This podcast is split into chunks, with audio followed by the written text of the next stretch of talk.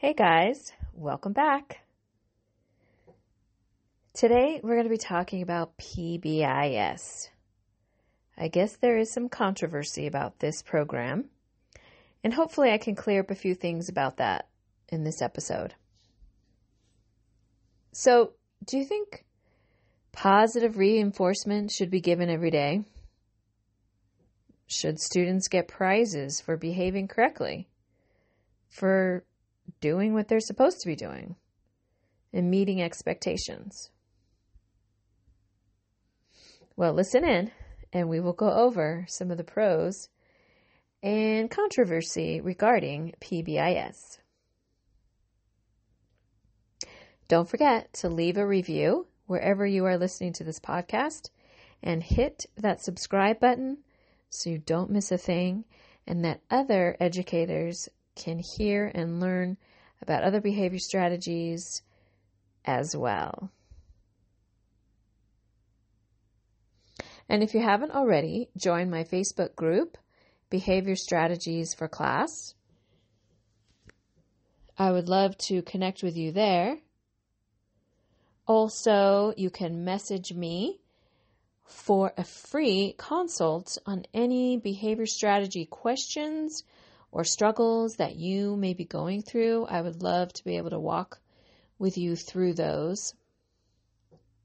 And also, there is a big announcement at the end of this podcast, so stay tuned.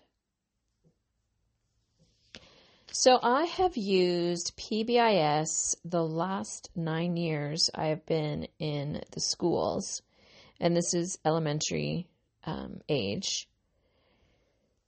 So where students would earn respect tickets, they would fill out a respect card, they would um, earn stamps, some kids would earn tokens so, PBIS is positive behavior intervention strategies. And these can really come in all kinds of forms. I believe that's the nice thing about PBIS. PBIS is that it is pretty general in some ways. So there's a lot of freedom in how you can adapt it to your classroom or to your school. I believe it definitely builds confidence. It encourages kids. Sometimes it just makes their day. It just makes their week that they've they've earned this prize. They've earned uh, and they're kids. Like they love toys. We don't really give rewards um, as food or candy on a regular basis. I say sometimes we did give out candy as a as a reward, but only on occasion. And also it gives teachers the freedom to reward as they want to as well. And so some teachers would reward as an extra recess because then they would go out and play with the students, play with the kids in his class. And the kids enjoyed that a lot better sometimes than getting another little squishy ball or another little fidget. Um, other kids, like the little ones, kinder and first grade, sometimes those kiddos had to, well, they didn't have to, but rewarding them the same day, like the end of that day, kind of sinks in more for them than having them have to wait all week for them to get reinforced for how well they've been doing. Uh, let's see. Other kids' rewards have been like lunch with the principal, lunch with the teacher, maybe a pizza party, all these different things besides just getting a little toy as a reward. So I have seen the benefits of this, and we used to go around with what we would call a prize cart. And so those kids who have earned, and it was probably like once a week, once every other week, and kids that earned respect tickets, so they were being respectful, so they earned a respect ticket. Then those respect tickets went towards their respect card. So you had to earn, I think, at least like 20 respect tickets to have a full card. Then when they once they had a full card, then they would bring that to the prize cart and be able to choose a prize. So it wasn't over every little thing that these students got rewarded. And that's one of the controversies. Like, we're just constantly rewarding them and we're just making them more materialistic. And why aren't they behaving this way anyway? And I get that. But I I never saw a kid like freaking out because he wanted his toy like right that second. I think it really has to do with the school atmosphere and the teachers' atmosphere and how they present the program as well. This is only one part of your behavior um, behavior program in your school. This is only one part of social emotional wellness, social emotional learning, teaching social skills. Like, this is only one part of your school. And I think, from what I understand, the controversy comes in when this is the only program that the school uses, that they do not give any consequence for wrong or hurtful behavior, and that it's a constant reward. Like you're constantly, constantly, constantly having to reward. And I haven't seen it used that way. So I disagree with that. It is not effective because I have seen it be effective. And it's just a reminder and the teachers are great at reminding the kids, you know what, this is this is like a bonus. And honestly, this can relate to you know us adults working and say we were working extra hard on a project or something at school and we earn a bonus or we get a raise. That's a positive reinforcement. That's what I compare it to.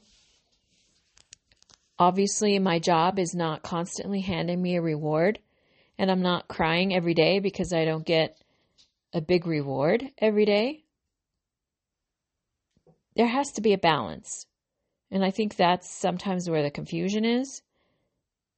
Like I said, PBIS is a part of your school culture, your school um, programming, it's one part, it's not the whole thing. So we had students who were on behavior charts or behavior contracts. We had students who would still get suspended for hurtful or wrongful behaviors towards others. Nobody ever said, okay, well, we're doing PBIS, and so we're not going to punish anybody. It's just constantly going to be positive, positive, positive. Well, obviously, that's not reality. Not everybody is positive, positive, positive all day long. I have had a pod- podcast regarding positive words, and those are powerful. And I think those should be used, yes, all the time.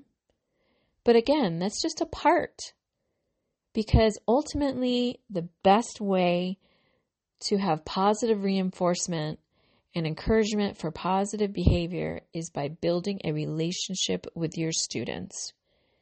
That is the key. They want to feel loved and cared for and happy to be in your classroom. They want to know that you're happy to be there. This is how we will change behavior and giving them that's their positive reinforcement is by having that positive, caring adult in their life who builds a relationship and talks to them, encourages them, motivates them. And it's not all constantly within the confines of this program. All right. So that's that is definitely always going to be my number one is building a relationship with your students. That is the number one way to cut down on those struggling, challenging behaviors. But as I've said before, that doesn't mean they're all going to go away because we have kids coming from really tough, hard, hurtful places. And we need to be empathetic to that, but also reminding them they do have expectations when they are in school. And again, it is a balance of all of this. So, back to what is PBIS? It includes equity, data, systems, practices, and outcomes. Because as your students go through this and as they have specific intervention, behavior interventions, we want to keep track of that data because then that does show, and research has showed that this program is beneficial. It is effective. Kids are changing for the better. Because thankfully, right now, we still have a moral compass to go by. We know what it's like to be a functioning, caring adult in the world. And that is what we want our students to be. And you are doing that every day when you show up and you say, Hey, it's great to see you. How was your weekend? How was your night? Are you ready to learn? You know, we have exciting stuff that we're going to learn about today. Very beneficial and effective. And so it's all of these systems working together. It's not just this program, it's everything in your whole school. But let's get back to this program. And so this is three tiered program. So the tier one is a school wide school motto. So, like some of the schools I've been in, they have uh, the high fives. So it's a school wide acceptance um, expectations throughout the whole school. So it's being kind, it's being respectful, it's being your best. And I don't remember the rest. but it's great. And most of the kids can tell you it even more so than all of us adults, or at least me. Then another school I worked at, it was the three R's. So respectful of yourself, respectful of others, respectful of the property, school property.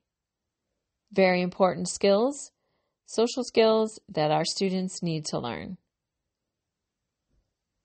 Because ultimately, they're going to go out in the world. And if we don't teach them how to be respectful, how to be kind, how to share, how to be their best, we are in big trouble. Because as the saying goes, they are our future. They are the future leaders, the future teachers, the future parents. So we need to do our best, as you guys are, in raising them up to be successful students, successful learners, successful people. So, Tier 1 is a school wide school motto that you have. Tier 2 is more targeted support for some students who are struggling. So it could be at recess, they're struggling to get along.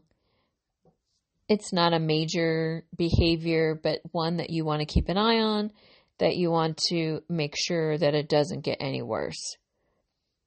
And so that's tier two. And that could be either through a behavior chart, that kids keep track of their behavior and teachers um, are able to track their behavior through the chart and keep that data for themselves and then sometimes just making a copy and having students send that home to parents kind of is another layer of accountability in how they're behaving at school.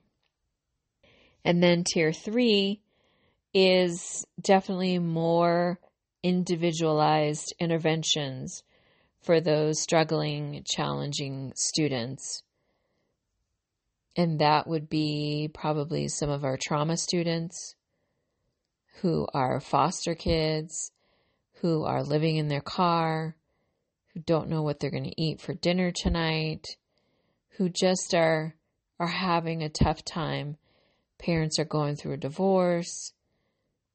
They're being shuffled back and forth, you know, just all kinds of things going on with the students. So they are really struggling staying in class, focusing on class, getting their work done.